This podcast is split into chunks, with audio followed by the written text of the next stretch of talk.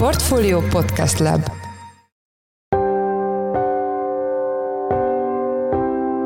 Mindenkit üdvözlünk, sziasztok! Ez a Checklist a Portfolio podcastje augusztus 1-én kedden. A mai műsor első részében az zuhanó forintról lesz szó. Az árfolyam már vagy két hete esik, és biztos nem tett jót neki az amerikai vízumkorlátozásról szóló hír. Az elmúlt hetek összességében nagyobb kilengésekkel teltek a forint piacán. A bizalmatlanságot és az esetleges további amerikai korlátozások, szankciók veszélye okozta a reggeli órákban ezt a látott nagyobb botlást. Emellett ugye külön figyelemre méltó, hogy a korlátozásokat egy nappal után léptették életbe hogy a Fidesz bolykottálta az ellenzéki pártok által összehívott parlamenti ülést, amelyen a svéd NATO pályázatról kellett volna szavazni. Vendégünk Kassa Balázs, a portfólió részvényelemzője. A második blogban tojáspiac lesz a téma, ugyanis a csúk tojás olcsóbb most, mint az ástop idején. Ennek okairól kérdezzük Pákosz Gergelyt, a Magyar Tojóhibrid Tenyésztők és Tojástermelők Szövetségének alelnökét. Én Szász Péter vagyok, a Portfolio Podcast Lab szerkesztője, ez pedig a checklist augusztus 1-én. Most egy rövid szünet, és jövünk vissza. Két hét alatt közel 5%-ot gyengült a forint az euróval szemben, kedd délelőtt pedig már a 390 forintos szintet is áttörte. A dollárhoz viszonyítva ennél is nagyobb, 7,5%-os a mínusz. Ennek okát legalábbis a mai zuhanásét lehet sejteni, kiderült, hogy az Egyesült Államok vízumkorlátozást vezetett be vagyis vezet be minden magyar állampolgára, hogy mi várható, elérhetjük-e ismét a 400 forintos euró árfolyamot, arról Kassa Balást, a portfólió részvény rovatának elemzőjét kérdezzük, aki itt van velünk a stúdióban. Szia Balázs, üdvözöllek a műsorban. Szia, köszöntök mindenkit. Az első kérésem, hogy foglald össze, hogy az Amerikából érkező és hát számunkra valóban aggasztó hírek előtt, tehát az elmúlt napokban, egy-két hétben mi mozgatta a forint piacát, miért esett az árfolyam? Alapvetően az elmúlt két hétben látott forintgyengülés mögött három fő okot lehet felsorolni. Egyrészt ugye, amíg július elején az amerikai dollár gyengülése nagy szerepet játszott a forint erősödésében, addig ezúttal már épp az erősödése van kedvezőt lehatással a magyar fizetőeszközre másrészt pedig az előzetes terveknek megfelelően az MNB jövő hónapban tervezi majd egy szintre hozni az irányadórátát és az alapkamatot. Az ezt követő kamatpályával kapcsolatban azonban kisé bizonytalanok a piaci szereplők jelenleg. Harmadrészt pedig van egy úgynevezett technikai oldal is az elmúlt napokban látottaknak, hiszen azzal már júliusban is többször foglalkoztunk részletesebben, hogy a forint erősödése az euró esetében a 370, a dollár esetében pedig 330 forintos szinteken ütközhet erős falba. A jegyzés pedig hónapokig tartó próbálkozás után nem tudott túljutni az említett szinteken, így gyengülés következett. Menjünk egy kicsit sorban, ugye említetted a Magyar Nemzeti Bankot. Van még miben reménykedni most, hogy gyakorlatilag fokozatosan csökken a forint kamatelőnye, akár a régiós devizákhoz képest? Arra a mostani esés is rávilágít, hogy annak ellenére, hogy az inflációs nyomás fokozatosan csökken hazánkban, valamint hogy az MB is képes a piaci szereplők várakozásainak megfelelően csökkenteni az irányítórát. Tehát a kamatelőny már valóban olvad, és pont emiatt a külső tényezők a következő időszakban azért nagyobb mértékben lehetnek képesek befolyásolni majd a forint árfolyamát.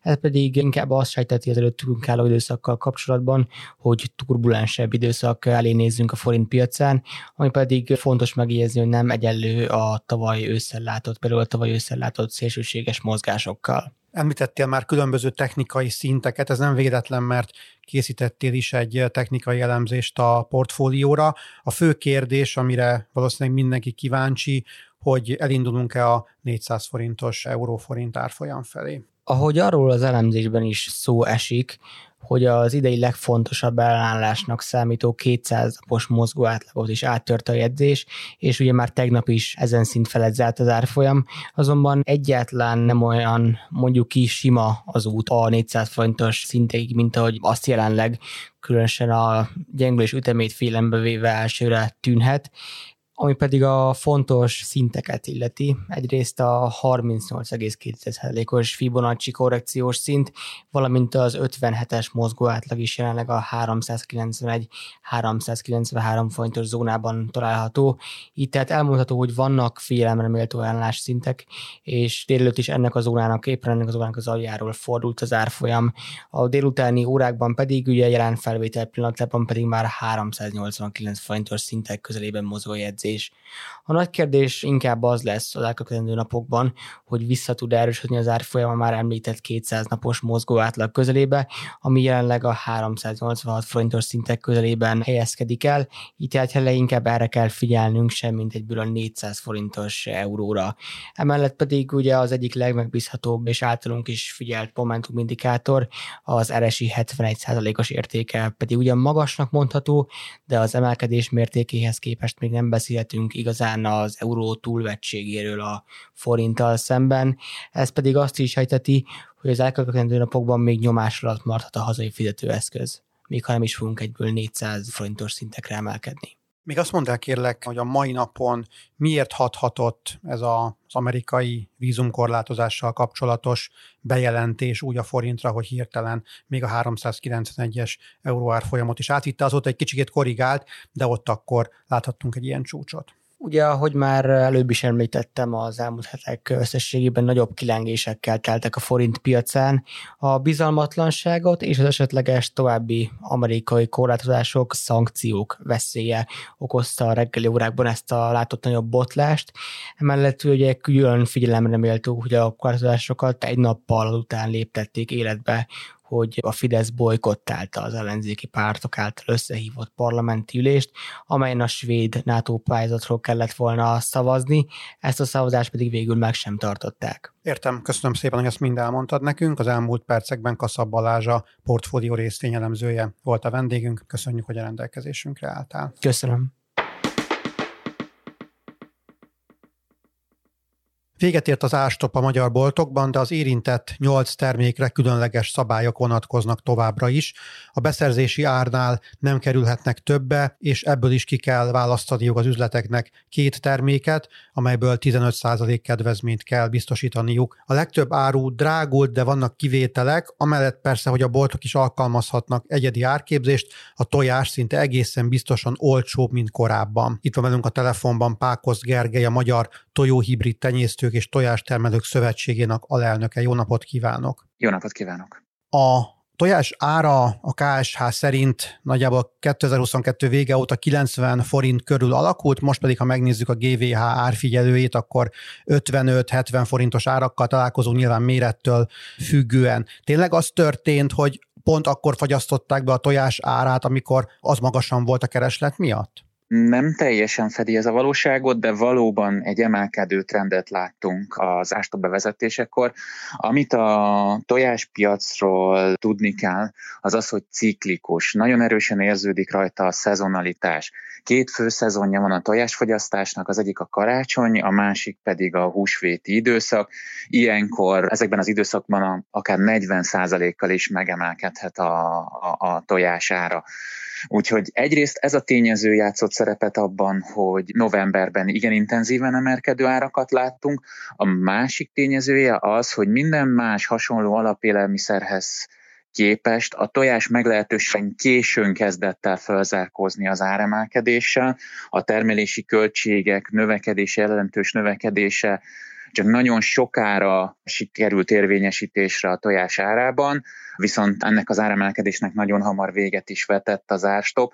Ráadásul az árstop nem is ugye a bevezetéskor érvényes novemberi árat, hanem egy szeptember 1 árat határozott meg, ráadásul nem is egységes árat határozott meg, hanem minden bolt szeptember 1-én alkalmazott árát kellett, hogy bevezesse, illetve árstopként alkalmaznia.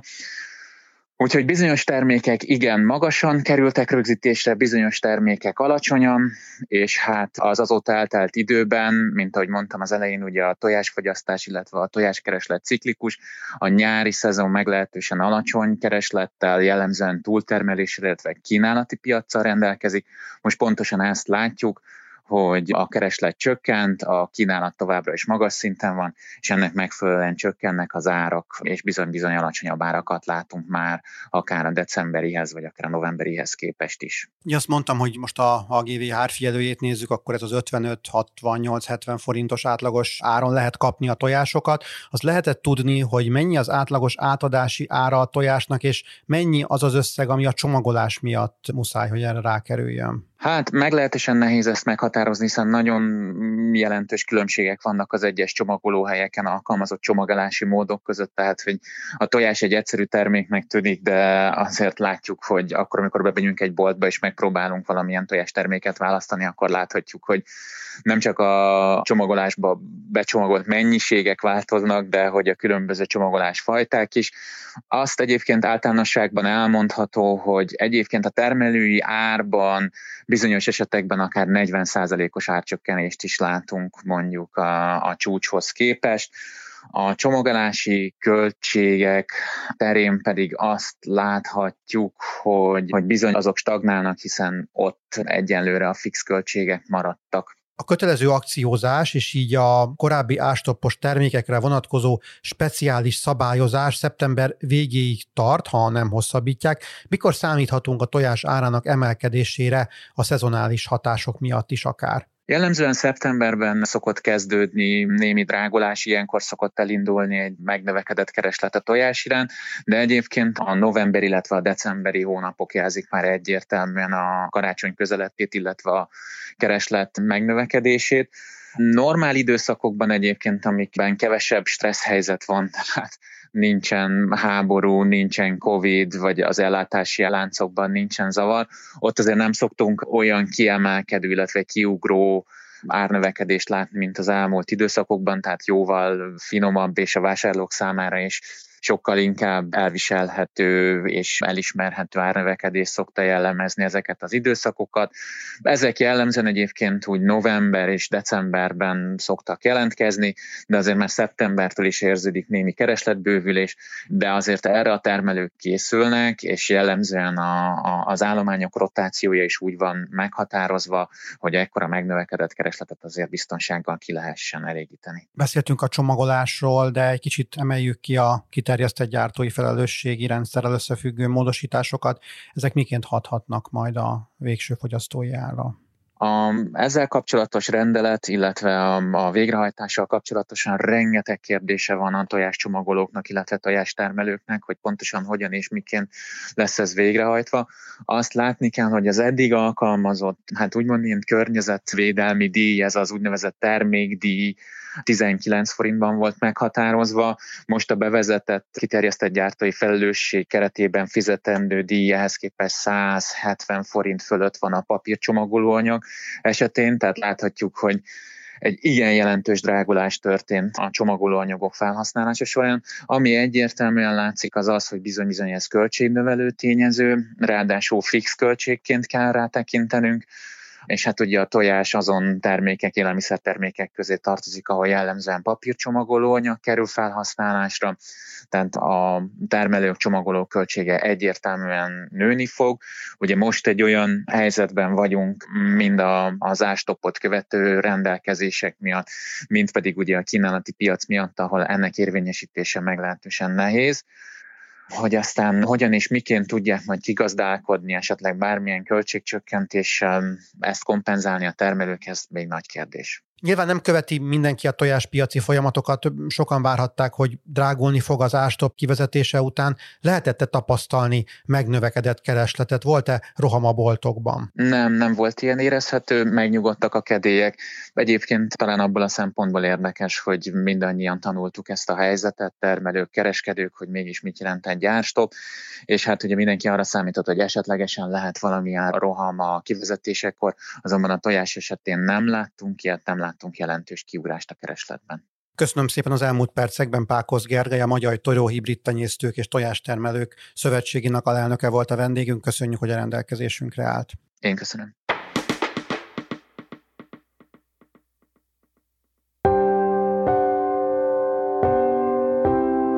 Ez volt már a Checklist, a Portfolio munkanapokon megjelenő podcastje. Ha tetszett a műsor és nem tetted volna, iratkozz fel a Checklist csatornájára valamelyik nagyobb podcast platformon, például Spotify-on, Apple vagy Google Podcasten. Ha segítenél abban, hogy minél több hallgatóhoz eljussunk, értékelj minket azon a platformon, ahol ezt az adást meghallgattad. A mai műsor elkészítésében részt vett Bánhiti Bálint, szerkesztő pedig én voltam Száz Péter. Új műsorral holnap délután jelentkezünk, addig is minden jó, sziasztok!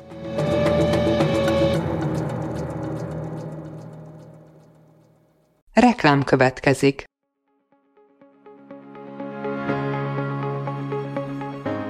Raúl Müller Lajos vagyok, az Agrárszektor főszerkesztője. Májusban két tematikus konferenciát is rendezünk Kecskeméten az agrofood szektor szereplőinek. A május 22-én tartandó Portfolio Agrofood 2024 konferencia az élelmiszeripari vállalkozások, beszállítóik, a szolgáltató cégek és a kereskedők számára nyújt egyedi betekintést az aktuális trendekbe. A május 23-án megrendezendő Agrofuture konferencia pedig egyedülálló módon tematikus formában foglalja össze a hazai agrárgazdaság fenntarthatósági követelményeit és innovációs lehetőségeit. Jöjjön elő is, részletek és jegyek a portfolio.hu per rendezvények oldalon.